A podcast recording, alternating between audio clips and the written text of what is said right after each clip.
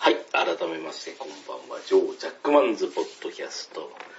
はい、えー、リハビリ放送2回目で、この方をお呼びしておりますので、よろしくお願いします。記念でございます。どうもよろしくお願いいたします。はい、えーと、今回の企画なんですけれども、えーとですね、収録日は置いといて、皆様10月の9日、10月の9日という日付、何か胸に来るものはございますでしょうかというお話をしていこうかと思いますね。はい。あの、ツイッターやってると、えほら、今日は何の日みたいなのって結構流れてくるじゃないですかえ。えなんかほら、あの、11月22日だったらいい夫婦の日だとかさ、ええこの間の10月ええ1日だったら1001えで、あの、メガネとフレームに見えるんで、メガネの日っていうのがええ流れてて、ええ大体流れてくるのって強引なものが多いです。なんかの記念日的なものって。うん。で、まあ、そういうのとは別に、ええ僕、あの、まあ、週プロの、週刊プロレスの公式ツイッターフォローしてるんですけど、え僕はあのその流れでいくと一つだけ話をあ差し、えっ、とね、入れさせてもらいたかったんですけど、ええ、あの、僕ですね、実は11月の9日が誕生日なんですよ。おめでとうございます。ちなみにあの、野口、えっ、と、今ですね、あの、これ配信してるのいつわかかはわかんないんですけれども、えー、野口秀夫も11月9日からかだからみんな覚えとこうね。それはいいんですよ。それはいいんだ。でもさっきの文脈でいくと、11月の9日9日は何の日って言ったら、いい多くの日っていう、あの、騎士、あのね、女騎士が、こう、あの、クッコロみたいな、くっころですね。みたいなっていう。タイムラインが、えー去年あたりからすげえ量流れてくるのが、そうですね。俺は嫌だ。それは嫌だね。いや、あの、他の日はいいんですよ。他の日がいい。 11月9日に流すのはやめろ。誕生日にそれが永遠流れてくるのは辛いわな。別に宿泊してほしいとかさ、そういう話ではなくてさ、なくて。誕生日にただひたすら女選手と多くの絵を見せられるってのはちょっと辛いね。 そうそうそうそう。いい多くの日ってなんだよ、つって。これをね、ラジオで聞いてる皆さん、もしこの放送が11月9日よりも前の放送だったら、え11月9日だってそういうイラストの投稿を見かけたら、バンバンリツイートしてあげてください。本当、本当ね、あれだけは僕もよく意味がわかりませんね。いやいやいや。まあこれは、あの、本編には関係ないって、どうぞ。関係ない話なんですよね11月9日じゃなくて10月の9日です11ね。月9日だって。はい。で、あの、その週刊プロレスの公式ツイッターを押さえてる、今日は、え何の出来事があった日かっていうのを結構流してくれるんですけどえ、ええ。まあ大体は試合に関することが多いんですよね。うん。あと、どのレ僕スまラれーにが、全然ね。関係ない話があったりもするんですけど、うん。あの、北斗健介、あの、婚約した人が、そういったのが回ってきたりするんですけど、まあ、猪木が北朝鮮に行かなければ、そういう話もなかったです。そうそうそう。で、プロレスファン的に言うともう10月9日っていうか、ええ。 10.9ですよね。はい。 10.9といえばもう、ええ。 1995年に行われた、うん。新日本プロレス対 UWF インターナショナルのうん。東京ドームで行われた対抗戦の日なんですよね。聞いてるか、あの、最近新日になった、あの、この新日ファンだった、プロレス女子ども、つって。いやー、プロレス女子24になってない人もいるから僕はそういうことは言わないな。うんだいぶ老害ラジオで、こ老害ラジオでございます。老害ラジオですけどね。いや、まあいいですよ、いいですよ。これは行きましょう。老老害、老害上等でございます。本当にね、でもその、うん。この試合のえすごいところは、え、えまあ、8試合組まれて、え、全部が新日対 UWF インターの、ええ。うん。 U インターの対抗戦だったんですけど、うん。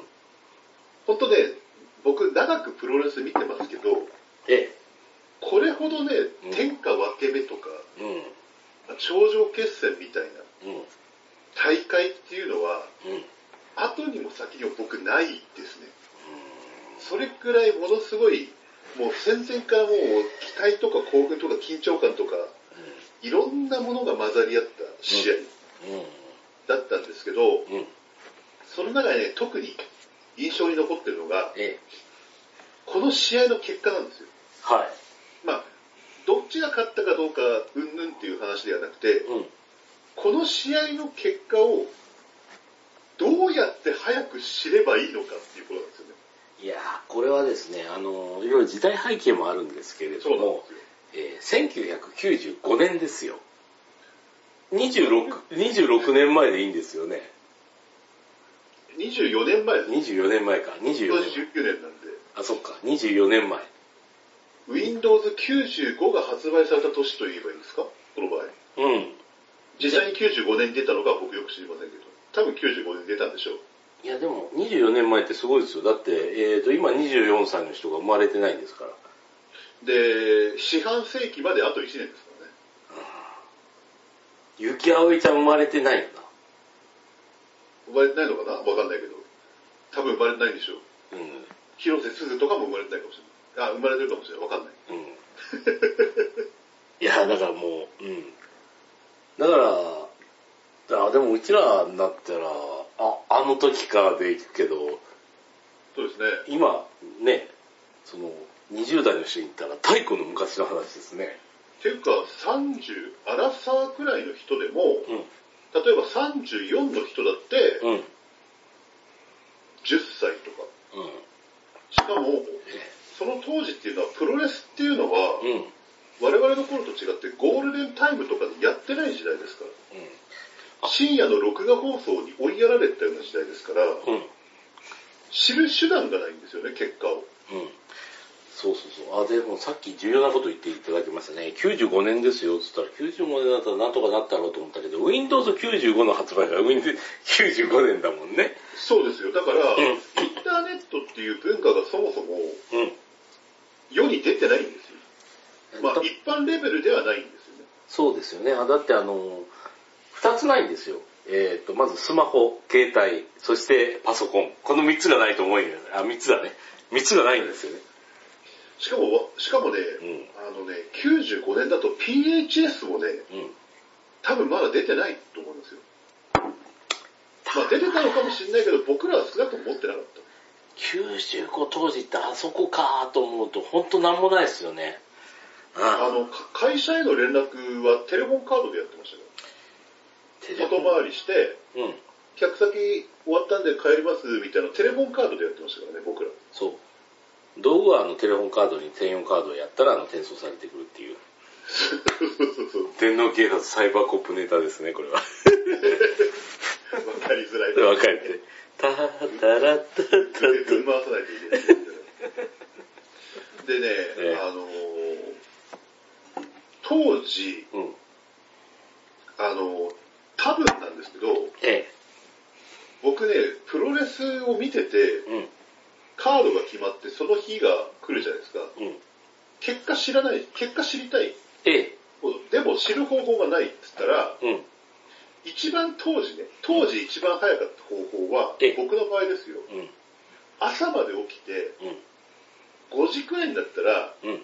コンビニ行くんですよ。ええ。で、日刊スポーツの入荷も待つ。うん。で、来ねえなーと思って、1時間ぐらい立ち読みしてるの。すっげえ迷惑な客ですよね。 ええ、もうスラムダンクのオープニングみたいに走っていくわけ ですね。それで、日刊入ってきたら、もうとりあえずもう、店員さんがこう、数数え終わってから、もう、はいチンくださいって 言って、買って、で、朝食もついでに買って、家に持ち帰って、えもう一面の、なんか巨人戦か阪神戦かわかりませんけども、ええそんな野球とかですよ、当然、当時は。え。うん、そうですね。 95年だったらもしかしたら J リーグとかもあったかもしれないですけど、まあ当然買うのはスポニチ一択ですよね。ススポーツ、日ではなく当時だと日刊スポーツかな。日日刊スポーツだね。刊スポーツだと思いますね。で、日刊買って、うん。もう一面の記事なんか興味ないですよ。芸能ネタだって興味ないですうよ。ん。もうとりあえずもうバトルウェイバーンって開いて。ええ。で、載ってるのがね、うんあの、一面全部ってわけでもないんですよね。うなんかね、半分のページだったり、4分の1のページだったり、ん。うん。日によってはこう見出しだけあって、うん。セミとメインの結果だけ載ってるみたいな日もあったりするんですよ。うん。それでもね、やっぱり結果知りたい時っていうのは、シュープロとかのあの、ちょろっとあ見てるの、ね、あの、あれですよね、あの、えっ、と、何分、えー、何々丸×みたいぐらいしそうかそ書ういてないですねそうそうそう。うんだから、例えば、うんそれがほら、全日のさ、うん三冠戦とかであればね、ん例えば、ね、三沢、猛虎チキン84とか書いてるわけ ですよ猛猛虎式原爆固め24分50秒、三沢光晴川田俊明みたいなこと書いてあるわけですよ。猛虎式84年とか書いてそうるそうそうそうそう。そういうのを見て、あー、ダメだったか、川田とか、うんそういうことを思ってたんですよね。そうそうマヤ式マヤ 式とか書いてマあヤる式は多分載ってなかったと思うんですけど、当時ねメインでマヤ式で決まる試合ってなんだよって話ですけど。いやウルティモが使ってますよウルティモがミッチプロとかもけメインだけでは乗ってたとかそういう時代もあったのかもしれないですけどうね。んで、これがね、多分当時一番最速だったと思うんですけど、うんこれね、革命的に速くなる出来事っていうのがそのくらいにあったんですよね。ほうほうほパソコン通信っていうのがううんうん徐々に徐々にうんパソコンに詳しい人の間では流行り始めた時期だったんですよ。インターネットじゃない時代のインターネットの前の時代なんですうよね。んパソコン通信とインターネットどう違うのっていうと、うん一言で説明するのは難しいですけど、えインターネットっていうのはその繋いだところからいろんなサイトに行くことができるんですよね。えねだけどパソコン通信っていうのはえ、ああらかじめ設定しておいたサーバー的なところにしか接続ができないんですうんね。で、そこのサーバーの中に隠れた情報しか見られない。そうこれはね多分皆さん理解できないと思うんですけどあの一番わかりやすいのはその LINE でしか LINE の特定の情報しかもらえないみたいなあ感じですかねうんあとはちょっと前だったら例えば、うんあのーミクシーしか開けないみうんたいな。要はミクシーに書いてある掲示板とか、うんあのーコミュニティとか、その情報の範囲でしか何も知ることができないんだ。だから Google もないですし、ニュースサイトっていうのも当然ないですし。で、だからうんそれでね、一番重要だったのが、そのパソコン通信っていうのは当時、うん富士通が運営していたニフティサーブっていうのが多分最大手だったと思うんですよ。うんうんで、そのニフティサーブの中にいろんな掲示板っていうのがあって、うんまあ、要は2ちゃんの掲示板のちっこい版みたいなもんですよね、うん要するに。あれに、会場に見に行った人が書き込んでくれるのを待つんですよ。うん例えば、ささっきのミサカードの参加だったら武道館で見て、うんしかも、うん見終わったから書けるってもんじゃないんですよね。家に帰ってパソコン接続して、そのパソコンから通信しないとうんうん書き込みができない。だからツイッターみたいにリアルタイムで今こんなことが起きたとか、うんこんな技が決まったとか書けないんですよね。どんなに早くても数時間。いやー、だそっれでも革命的な速さだったんですよ、当て、時は。だってね、あの、今、通信っていう言葉が出ましたけど、通信っていうのはあれですよ、電話をかけて、本当に、あの、リアルで見て、電話をかけて、サーバーにつなげてですもんね。おっしゃる通りです。ピー、ゴー、ゴロゴロゴロみたいなことしてね、モデムから。そうそうそうそうそうそうそうそ今はほらね、あの、メガとかギガとかの速さになってますけど、う。うん。僕が一番最初に繋げたモデムって2400ですからね、速度。 2400ですよ。これすごいですよ。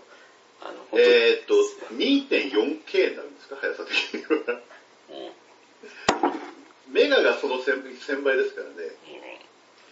ギガはそのさらに先輩。で、もう、その頃あったかは覚えてないんですけど、うん。すっごい親切な人が見に行ってる場合って、ええ、公衆電話にグレー電話っていうのがあったんですよね。うん。公衆電話って緑の電話がメインで、メインというかメジャーだと思うんですけど、グレーな電話にはうん。うん。 ISDN っていう回線につなげるジャックがあったんですよ。うん。そのジャックにノートパソコンをつなげて、うん。わざわざ公衆電話で電話代をかけて、うん。ノートパソコンからうん。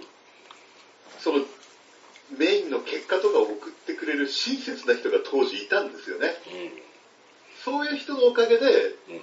我々は結果を知ることができたっていうのがあって。いやー甘いなキムさんそれはまだまだ甘いねあの太古の昔にはですねあの音声ですよあの P がかかってるのは音声なんですよねはい、そうですね。うん私はあの原理が分かってるんで昔あのえっ、とカセえっとファミコンカセットが出る前の昔の話はあのパソコンゲームっていうのはテープでああ、読んでましたね。うん、読んでました。でテープっていうのは本当に音声しか記憶できないから、本当にあの、ピーガガガっていう音が入ってるだけなんですよ。そうですね、あれは。うん。で、何が言いたいかっていうと、ピーガガガっていう音声だけっていうのは、ピーガガガっていう音声を聞かせれば、受け側で取れるんですよ。ああ、なるほどね。うん。だからそういう機器があったんですよ。音響カプラーっていう。知らなかった。だから、えっ、と、えー、うん。だからノートパソコンでこういうデータを送りたいバーンっつったら、ソフト側でそういう音に変換して、はいはい、はい。 P がガガって言わせるだけのソフトがあって、で、それを、あの、受話器のあの、あれですよ、あの、受けと受けとでに、ああの、逆にに、して、そうそうそう、つけて、テープで巻く音響カプラーっていう機材があったんですよ。これ今お家に電話機ない人理解できるかな耳に当てるところと口に当てるところをうん。 2個準備してそれを上下逆にするんですよ。うん、だから、うちが小学生の時代にあった、あの、パソコンで通信する方法っていうのは、あの、黒電話に対応してたんだよね。確かに言われてみればファミコンの時代からうん。なんか電話回線を利用したトレーダーのソフトとかうん。そういうソフトって確かありましたもんね。うん。だから、それを使うためには、本当黒電話を、黒電話って言っても、もう多分わかんないで、もこうれそでのまま、私コロコロって言ったってわかんないですね。指でね、番号回すとかって言ってもね。うん。これは、えー詳しくは、あの、シティハンターの漫画読んでくれたらわかりますから。かわいい。あの、この、こう、ダイヤルを回したところで、こうジーガガガ、ジーガガガっていう音だけで俺は番号がわかるんだっつって。え、でもあの、テレホンカード使ってプッシュホンだよって言って、うわーっつって、サムリオが走ってきて、あの、喋るがあの、ね、プッシュホンの電話を僕が使う、僕が使使ううっつって、ね、無理やりやって、10円のあの赤電話を使うって いう名シーンがありますけれども、時代ですね。時代ですね。もうほんと老害ラジオだな、今日は。老害ですね、このラジうオ。ん。で、てか、通じないんですけど、まあちょっとしたらそういうものを使ってくれてた人がって、あうちはね、一回だけあの音響カプラー買って使ったことありますよ。はいはいはうい。ん。あの、海外から意味もなくニフティサーブに書き込みしたいっていうほうほうほうほう。ことを使って海外から国際電話を音響カプラでかけつつそこにログインして入れるっていう荒技をやりましたね。うまくいったんですかそれ行きましたよ。おおすごいですね。うん。だから、あの、その音響カプラっていうのは、僕、当時、うちはですね、あの、オートバイで旅す、あの、こう、いろんな土地からで、こうやって、あの、えっ、と、ノートパソコン、あの、ミニノートパソコンと音響カプラを使って、いろいろなところを配信してやろうという欲望があって、ついに俺は海外で使ってやるぜバーンと使って、成功したっつって、満足したその一回だけだったな。一回だけだった。まあ、まあ、めんどくさいし、電話代かかるしっていうのもありますしね。うんお金もね、多分3万ぐらい、えちょっと機材代とか入れてる、機材代で3万ぐらいかかったけど、活用できたのは1回だけだったし、その、高い3万だったなうんすごい量のこの機材を積んで、あの、ツーリングしてたけど、水槽を利用する機会はなかっめんどくさくなるんですよね、多分そういうのね、外出ちゃうとた。ね。うんだから、うん今のうちのはそういった無駄の極限まで。でもやっぱりこれおか、いや、やっぱ失敗しないとわかんないね。うんそうですね、やっぱ失敗してみないと、んそれが便利なのかどうなのかっていうのは、うん。わからないと、結局、そういう、なんか早い早くないっていうのはさ、うん。もう言っちゃ悪いですけど、自己満足みたいなところがあるじゃないですか。いや、みんな、あだの、っうて、ん。当時、うん画像も送れないんですよ。電話回線って速度が遅いから。だかうん。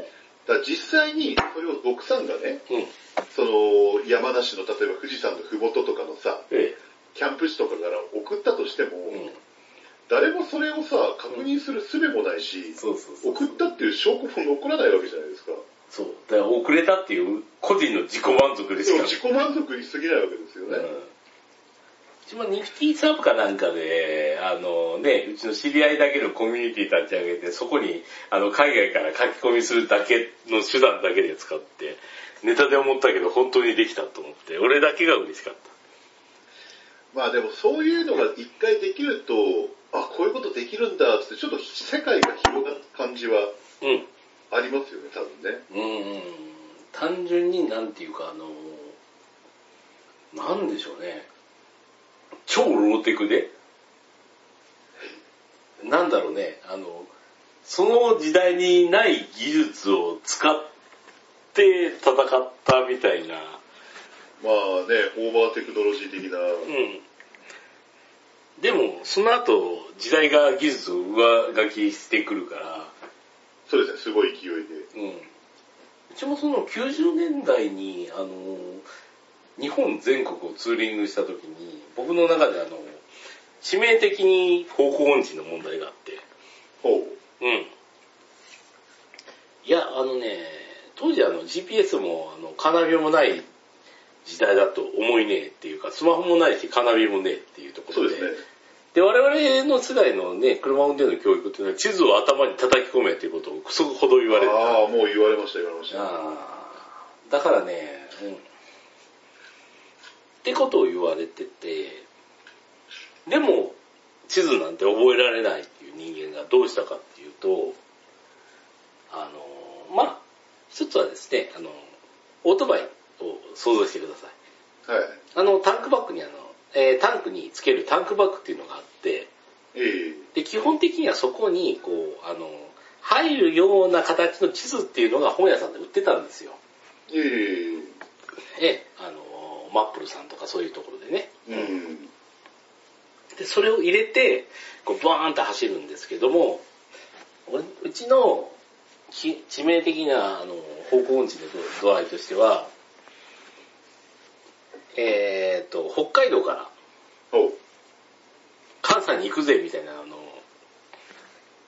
だいぶ無謀なプランだったんですよね。まあ相当遠いですよね。でも、えー一つ良かったのは、えーと、乗ってたバイクが 400cc だったんで、高速道路乗れるんですよ。ああ、いいですね。で、で北海道から、えー八戸に着きました。はい。八戸から、えー高速道路までたどり着きました。はい。高速乗ったらもう余裕だねってガーッと走るわけですよ。ええもうあのーえーと、とりあえず、高速走って、南下して、で、仙台を過ぎた後に、まあ、福島に入って、はいはいはい。で、右に回ったら、まあ、あの、会津若松の方に抜けて、まあそうですね。うん。で、そっからさらに行くと、新潟に行くよ。そうですね。 うん。という感じなんですよね。で、うわーって走って、仙台を抜けたーっつって、で、高速の分岐型は右に曲がった、バーンっつって、おー、雄大な山が見えた、あれが有名なわ会津磐梯山か、と見たら、ザオーって書いてあって。おやーっつって。曲がるのは随分早かったですね。うん。ザオーって会津磐梯山の別名とかもってよく分かってなかったから。当時は。何回見ても山形って書いてあるんだよね。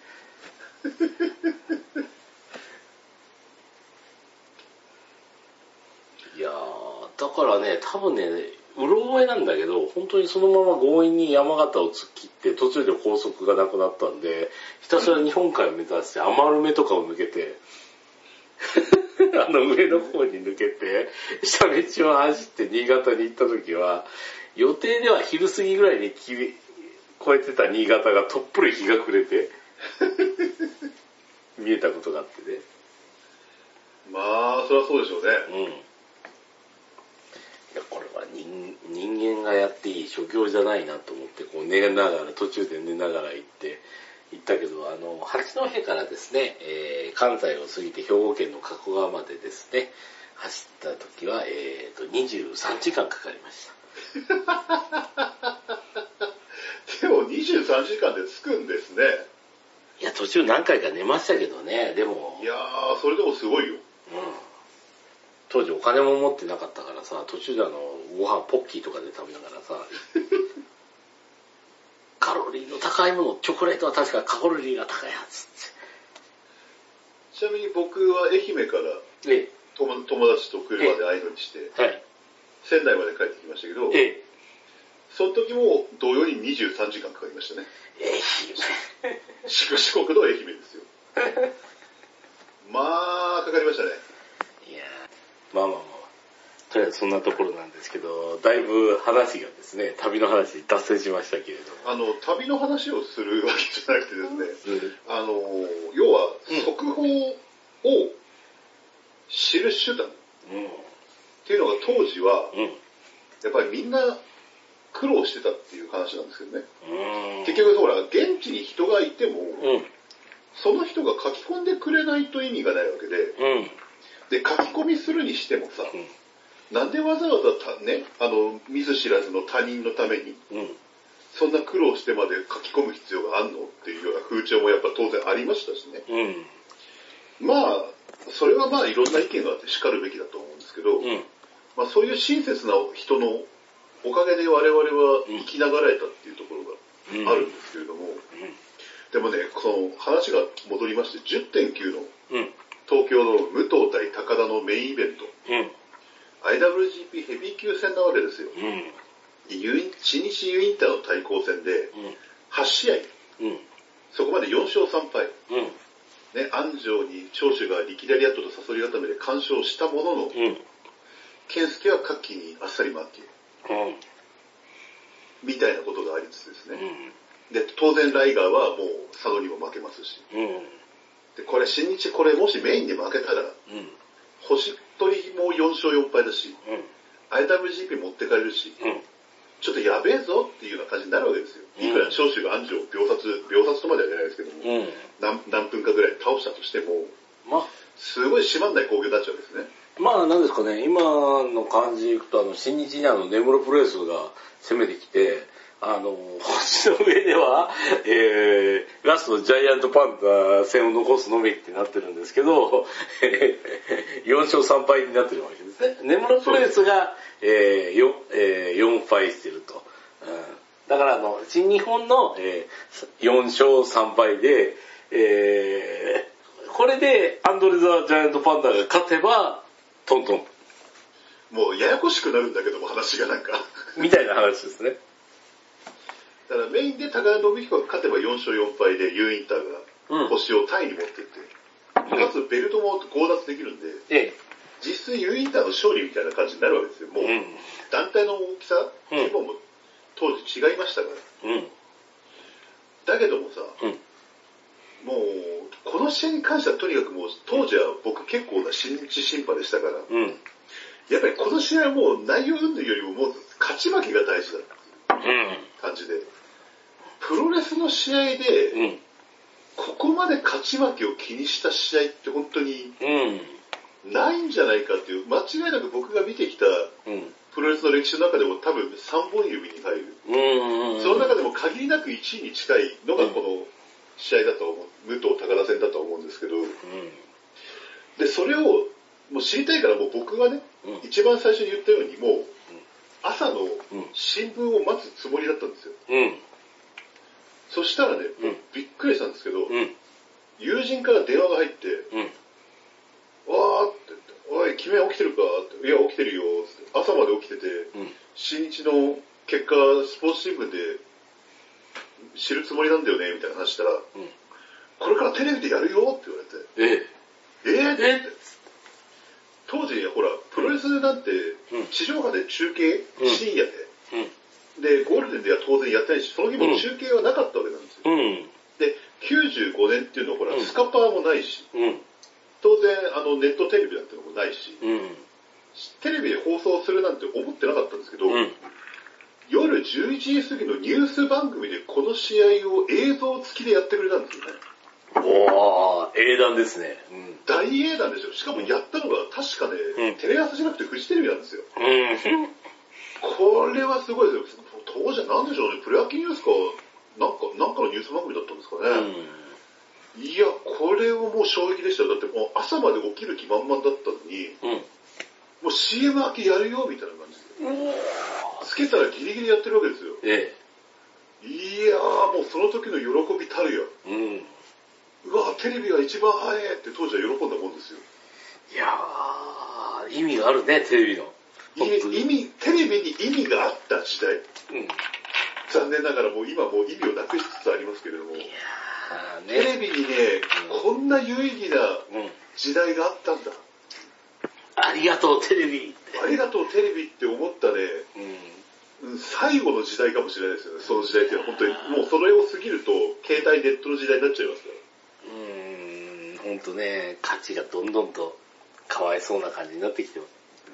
からいね。やだからね、そのとで結果的に僕は当時パソコン通信もしていたので、多分ね、パソコン通信の方も繋いでいたような気はするんですけど、えもうテレビで映像を見てるからもう、て、高ぶっちゃって。え。うん。で、ほら、当時は書き込まれても武藤が勝ちましたみたいなことになっちゃうと思うよ。ほら、んあの、文章が長くなればなるほうど、ん。あの、データ量も増えるんで、うん。通信時間も長くなるし、うん。で当時っていうのはほら、モデルの速度がやっぱり遅いから、うん。長文とか書くと逆に嫌がられるっていうような謎の状況もあったりしたんですよ。だから詳しい状況を書かずに簡潔にみたいな。うんなんでそんなお前ら教えてもらう人たちが上から目線なんだよみたいな感じだったりしましたけうん。ど。だけども結局そういう情報ももうほとんど覚えてなくて、もう映像で見ちゃってるから。で、興奮しちゃって結局そのまま朝まで起きてスポーツチーム買いに行ってたっていうのを思い出して 結局起きてんじゃんみたいな。だからね、本当に今はいろんなものがリアルタイムでうん。うん。情報流れて入っ流れてくるというか入ってきちゃいますけど、うん。なんかね、やっぱそういうのを得るのが大変だった時代っていうのがやっぱりあって、うそれがものすごく懐かしくなったのと同時に、ん。うん。むしろ最近はほら、あの、うん時間差でうん。映像配信とかあったりするとさ、先に Twitter とか SNS にうん。うん。メインの結果だけ書いちゃうバカとかがいるんですよ。 ネタバレね。ネタバレを、これね、本当にね、いや、まあやめていただきたいっていうのはもう、これはどうしようもないんだけど、もう自衛するしかないんですよ。見ないようにするしかない。これがまだあの、ミクシーとかのね、方であれば、うん。コミュニティを非表示にするとか、大会するとかすれば、うん。うん。なんとかギリギリ保ててたんですけど、ツイッターはもうさ、うん。うん。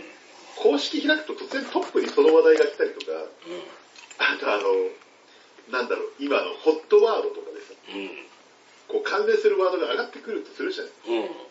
うん。もし今ね、10.9東京ドームあったら、ツイッター開いた瞬間にホットワードもう武藤ですよ。うん。武藤、武藤刑事勝ったとか、もうあもの、うあそんなのがドワーって流れてきますよ、もう。いや、ほんとね、あの、スマホの電気切っておくしかないですよね。本当にね、スマホ、だからこれ、本当気抜くと友達とかも、結局僕も失敗してる、うん。うん。友達も失敗してる、それはその、向こうがうん。すごい楽しみにしてた試合を、うん。結果先に行っちゃうみたいなのをやっちゃったことがやっぱりあって、自分自身も。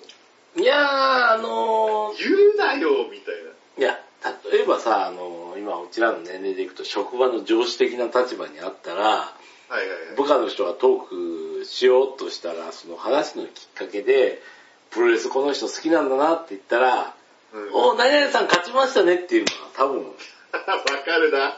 速報で見たら、すごいわかるね、それ。言うよ。言うよね。それは言う。言われたスターのあれだよ、あの、ワン、ワンあの、ワンハンドボディスラムの決めたから、うわうわうわうわつって、トップロープに登ってあの、キングコング2とか決め、決め出せたりしたら、あの、パワハラでと、すっと捕まって終わりですよ。もうブブロディのバーニング技ですよ、本当うに。ん。うわうわいや、でもね、本当に、我々は割とでもそういう失敗を若い頃に結構してるんで、うん。うん。もうそういうのを書かなくなったんですよね。うん。でね、僕ね、印象的なカードが2つあって、うん。あのーどっちだったかな、ノアの東京ドームの初回の方だったと、第1回目の方だったと思うんですけど、えええーっと、小橋と秋山が GHC 戦でメインイベントだったんですよ。うん。どっちが勝つかわかんない。うん。で、このラジオにたまに出演されてるテイムさんが、えどうしてもこの試合はうん結果を知らずに見たい。え。うん。で、お前んちではジータス見られるからうん。見に行くんだけども、うん。僕が何そこは東京ドームにその日いたから、ノアのドーム大会。だからジータスが見られない。うん。うん。ジータスの放送は日曜日に試合があって、ジータスの放送は土曜日にやる。うん。もしかしたら当日にやったのは録画して土曜日に見に来るだったかもしれないんですけど、うん。それまで俺は情報を全く得ないでおくから、うん。お前ん家に見に行っても結果とか言わないでくれる。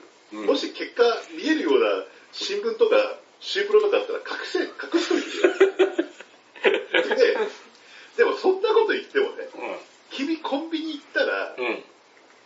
シュープロ、ジャンプとかサンデーとかの脇にね、もう立立った状態でシュープロ多分刺さってて、うん。表紙に勝った方の写真デカデカと載ってるぞって言ったら、うん。コンビニ行っても本のコーナー近づかないって言うんですよ。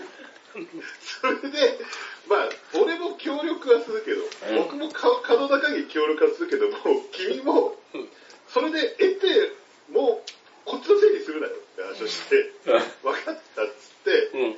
結局、テイムさんは、一週間本当に情報遮断して、いやー。全く入れずに、うんメインイベント見て、う大興奮してたんですね。ん。なんと白露圏の州州みたいにこう、ピシャーって。いや、そこまで、だって、ふとした瞬間、やっぱコンビニの本の方って行きますよっていう。だって入り口にありますもん、だって。うん。いやー。だからですね、情報、だから情報が早すぎるが家に遮断するようなうん。時代が今なんですよね。いやー、遮断しないと。いや、でもあの、映画は特にありますよ。あの、エンドゲーム、アベンジャーね。映画困りますね、ほんと最近。アベンジャーズエンドゲーム公開当時なんか本当にね、あの、初日に行かないとネタバレ食らうっていう感じで。うーん。いやあ本当困りますね。あと、ちょっと前話題になりましたけど、ドラゴンクエストですか、ユアストーリーズー、と言かわ。す、うん、言わすとね、りだかと。かなりちょっと問題だった作品らしいですけれども。いや、あれは、あの、うちはですね、あの、令和のデビルマンだと聞かれて、お俺のデビルマンをバカにすんな と。デビルマンを超えるなとお前舐めんなっつって、こうやって言ったんですけど、ツイッターの方に書いたのは、えー感想は差し控えさせていただきま いただきますっていうす。めっちゃ笑ったっていうリツイート、 リプをいただいて。いやー、本当でも、ああいうのはね、なんか、やっぱり、昔はね、うんまあ、老害、今日老害ラジオだから別にいいんですけど、ええ信じられないことに昔はね、えネチケットの本っていうのが出てるんですよ。書籍で。えネットエチケットですネね。ットエチケット、略してネチケット。で、ネットにおいて他者にっていうのは、うんもう、自分にからは知ってるかもしれないけど、相手にとってあなたは知らない人なんだから、うん。うんもう最低限のマナーっていうものを守らないといけませんっていう、そういうネチケットを大量に書いてある本とかが普通に販売されてたの。いやー今もうそんなの多分出てないと思うんですけど、もう、まあ、でも、なんていうかね、あの、時代が進んで無理だけど、だって、あの、子供可愛いって言ったら不妊症の人の気持ちを考えたことあるんですかとか言い出したらもう無限にイチャモンがつけられますからねそう。そう、無限イチャモン地獄ですよね。うん。いやー、このラーメン美味しいっつったら、あの、透析中でえカロリー取れない人の気持ちを考えたことがあるんですかとか。あの、震災後からかな、やっぱ多いの、ほら、飯食えないとかさ、うん。あの、そういうのがあって、その時になんか、これうめえみたいなこと言って、し被災地のことをどうのかのこうのに、おめえらは食ってもらわないとこっちが困るんだよみたいなね。うん、あるからね。うん。本当ありますからね、そういうのね。うん。いや、あの、今、今辛い境遇にある人は幸せの境遇にある人に当たるのは違うよ。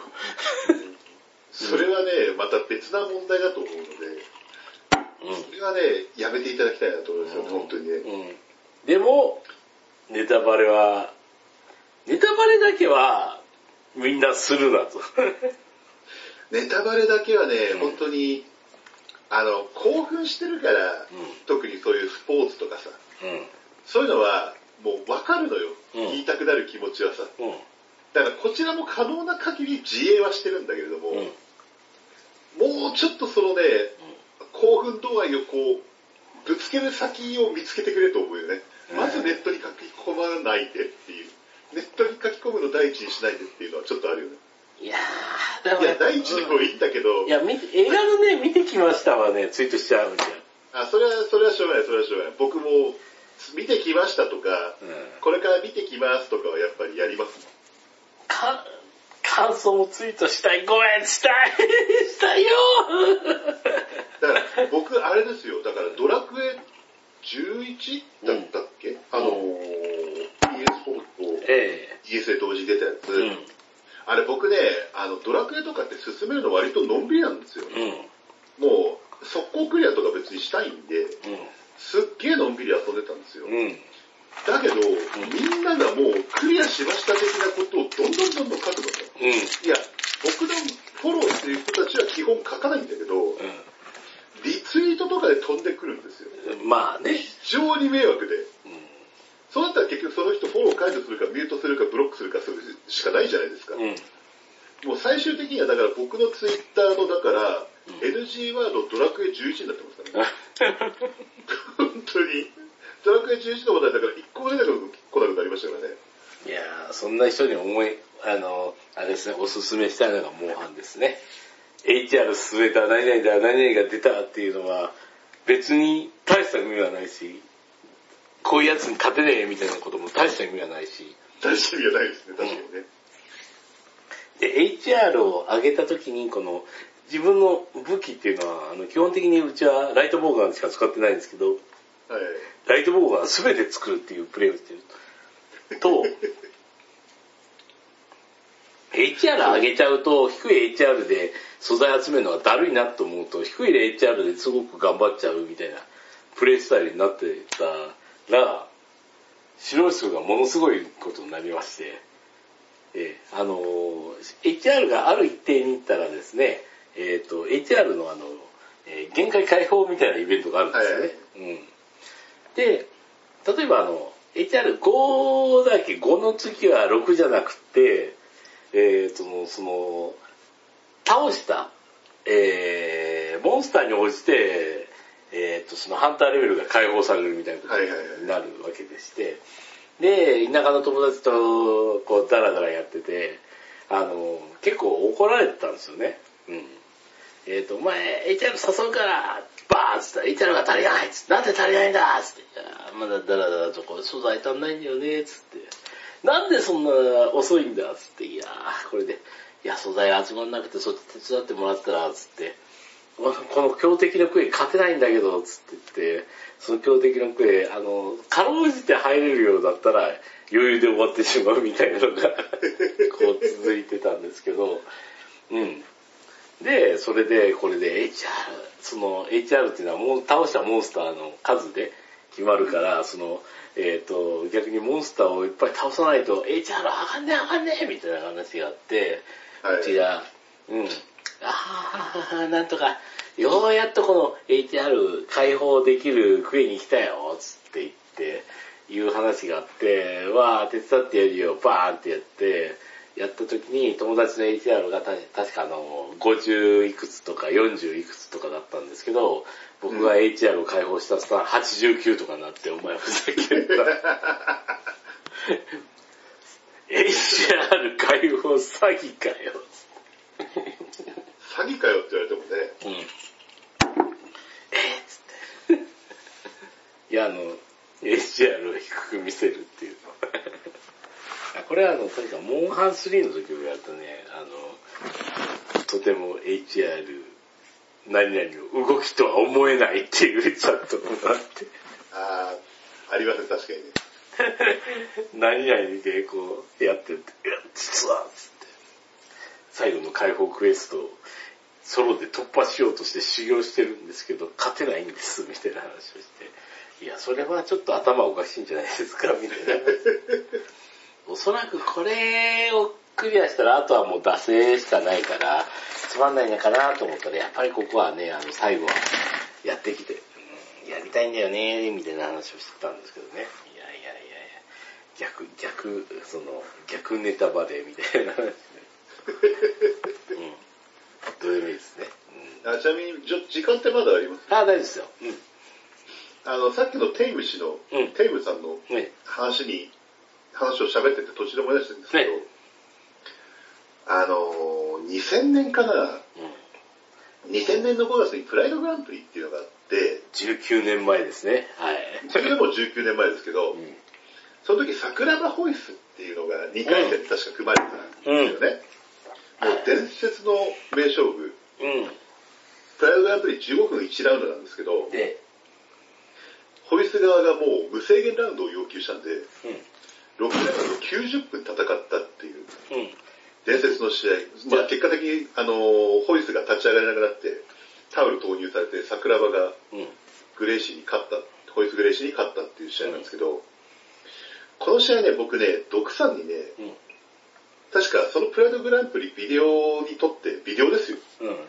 う ん。ビデオテープに撮ってうん。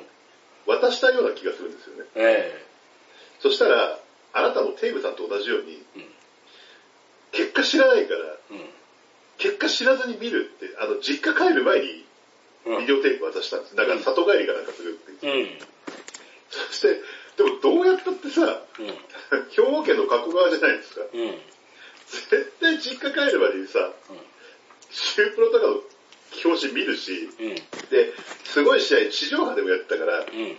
多分友達に会ったら友達もホイス、桜庭ホイスの試合の話とかするし、で、絶対結果知らずに見れねえんだろうなと思ったら、うん。あなたも結果知らないと試合見たんですよね。 それがね、当時すごいなと思っうん。て。よくそんなシチュエーションで、うん。結果知らないままあの試合をまでたどり着けたなって。うん。だから今でも鮮明に覚えてますね。あの、桜庭ホイス戦でホイスの入場、うんホイスがグレイシー一族でこう肩、うん。グレイシートリー。グレイシートレインっていうので入ってきて、その後桜庭がうん。うん。ストロングマシーンのマスクかぶって、うん。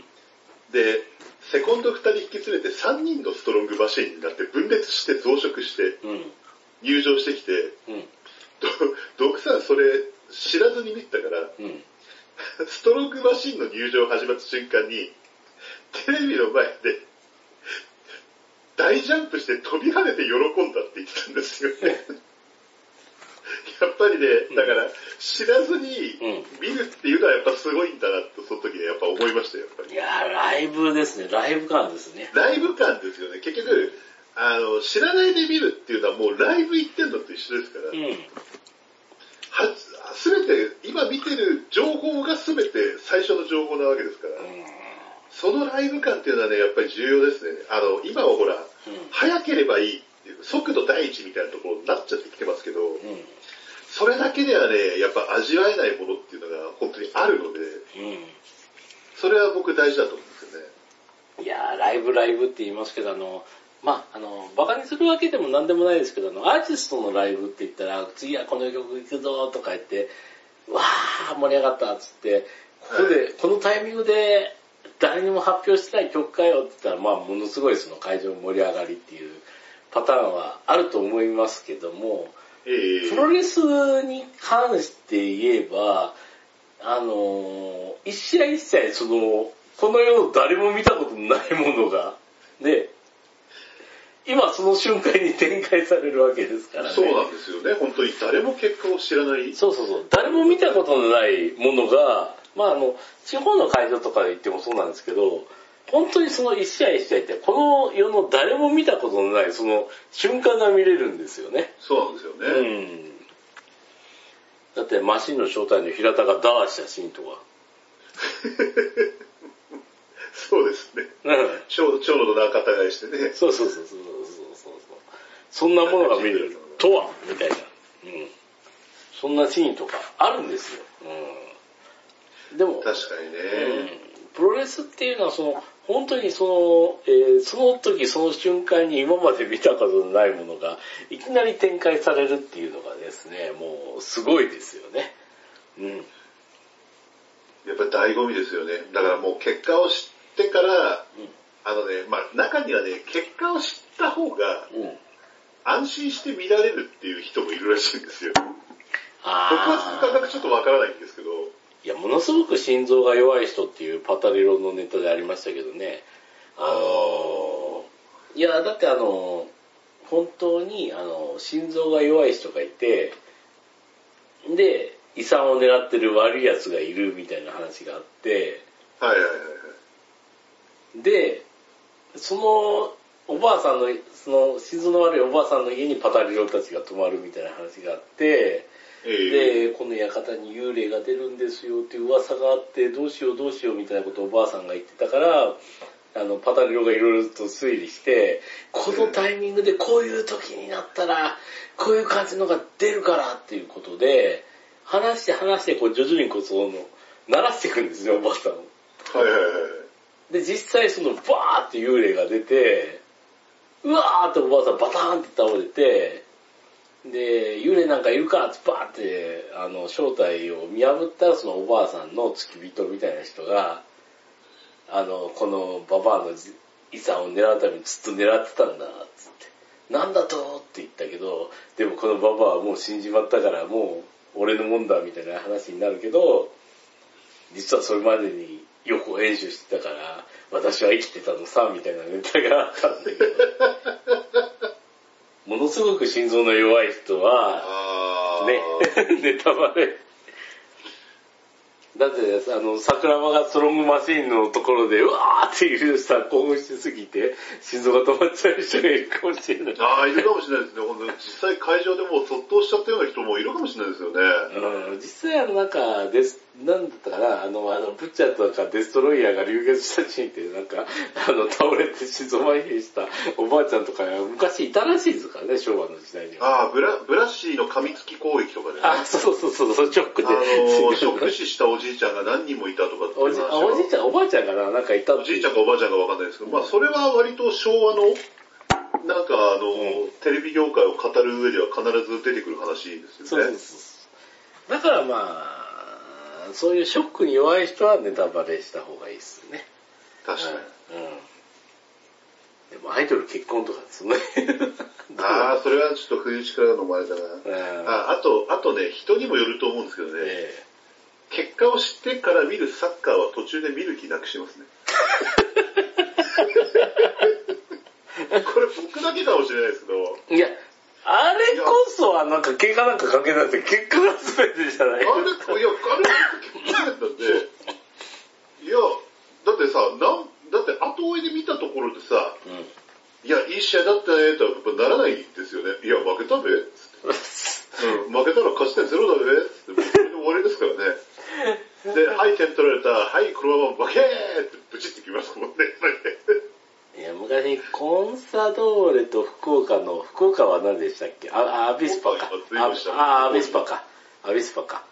で、アビスパ、あアビスパでよかった。もうアビスパって言わないんだったっけアビスパ福岡とは言いますけど、うん。今 J2 ですよ。いや、えーで、いいんですけど、あの、えっ、と、アビスパ福岡が J1 の時代で、コンサドーレも J1 の時代がもうかつてあったんですよ。あ、ありましたね。会った時に、えー北海道で戦ってる時に、あのーもうアビスパが4点取って後半戦みたいな はいはいはいはい時に、はい。あれですね。 4点ぐらい取って後半戦の時に、なんかあの、応援をやめないコンサドーレファンは、うちは結果を知ったとしても感動したんだけどね。あー、まあ、うわそうですけどね。ーめちゃめちゃこう旗を。それはね、でもやっぱ部外者だからっていうのもあるんですよ。やっぱね、うんそれは関係ないから感動するっていう部分はありますし、もう半ばやけくそ気味になってるところもね、あるかもしれませんし、えあの時は確か J は、J リーグが J1 と J2 に分かれるって突然シーズン半ばに決まって、ーうん突然コンサドーレはね、その、うん J1、J2 の入れ替えの方に回されるっていうとんでもない、ひどい話だったんですよ。まあ、ちょっとじそういう、なんか、要はメジャーなチームを上に残しておきたいみたいな、その J リーグ側のうん。策略みたいなのがあったとかね、言われてますけれども、いやまあ、それの、室なんかどっかでやった試合でしたかね、あれ確か。そうそうそうそうもう。だから、ロスタイムになって、あと残り数分しかないのに4-0で、もう勝てーとかさ。あもうれなんか辛いよね、もう心臓を足並みにされてるような感じがするもん、本 当に。いや、だってあの、J2 にこう、あの、うわーってね、J2 のゾンビたちがこう、足に絡まってる状態でやったら、もう皆さん、泣きながら応援したら、もう本当、それはそれで感動するしかないもんね。まあ、まあ、それしかできないですしね、もう、例えばね、ベガルタがピンチだ、よっしゃ、俺が出場して、この状況を乗りこ乗り越えてやるぜってわけにいかないじゃないですか、別に。 いやー、なんだろうね、会場爆破して選手が全員して、あの、コンテストになるのかな、みたいな、そういう過激思想になりますよね、本当に。うん突然、ものすごい雷鳴とかが鳴り響いてさ、多分それでもね、70、89分ぐらいで試合が止まっても、うん。うん。多分ねう、んあと、後日ロスタイムだけやりますっていう、その段階から始められるすごい辛いシチュエーションになる可能性もゼロではないし、 30秒で4点取れば、ワンチャン。でも89分までいったらもうそれ試合成立ってことで終わらせる可能性もありますけど ね。なんとわかんないですけど、それの細かいルールは。ないね。まああの、これがね、あれですよね、あの、えー野球とサッカーの大きな違いですからね。あの違いですかね。まあ、ただ野球は野球でほら後追いで見ると、ねうん、延長に入ったら4時間で後追いとか見られませんしね。きついものはあると思いますよ、やっぱり。うんまあ逆境ではあの100点差つけられても、あの、最後に逆転しましたからね。あれは、そこまで行くとリアリティがないって作者も言ってましたからね、作者ね むしろ、そこ、そんなリアリティがなくなるような展開わざわざしないみたいなこと言ってましたけど。えー、とですね、あの、なかなかこう、だいだいぶタイムオーバーしましたけれども ね、あの、最後にですね、あの、はい僕の方で、あの、この流れで全く、本当に関係ない話をぶっ込みたいんですけれども、ええあの、えっ、とですね、最近ですね、あの、ありふれた職業で、えー世界政府、世界最強世界最強か。みたいな、ね、アニメがあったんですよね。はいはいはいはい。まあ、もうほんと食傷気味な異世界の話なんですけ異ど、世界ですね。たった一つ言えることは、えっ、と、あの、島本和彦先生の、うん。えー、あホエロじゃなくて、あの、青い炎じゃなくて、その前の、ホエロペンの方ですね。あ、ホイオペンの方です。ホエロペンの方で、あの、島本和彦さんの、じゃなくて、炎もよるさんの弟子が、えーっと、別の漫画家さんにアシスタントに行くっていうええお話の中で、で、女性のホラー漫画家の人に、えーっと、炎もよるさんの弟子の結構熱血小僧みたいなやつがはいはいはい。アシスタントに行く話があって、ええで、その中で出てきた漫画がすごく秀逸で、えっ、と、ホラー漫画なんで、うわーって、地下に落ちたーみたいなシチュエーションで、地下にはもうものすごい量の虫がうじゃうじゃいるんですよ。。はいはいうわーこんなに虫がーっていうシチュエーションで、虫を食ってでは生き抜いてやるっていう、違うでしょつって。鮮明に覚えてますね、僕、そのシーンを。うんっていう話でし何なの、それた。あは。りふれた職業で、ああ、わか一るありふれた職業の話だね。瞬間そういう話なのうんいや、だから、あ、これだっつって。うわーって、だからあの、ダンジョンのね、割と、あの、中層階で戦ってて、自分だけ最下層に落とされたんですよ。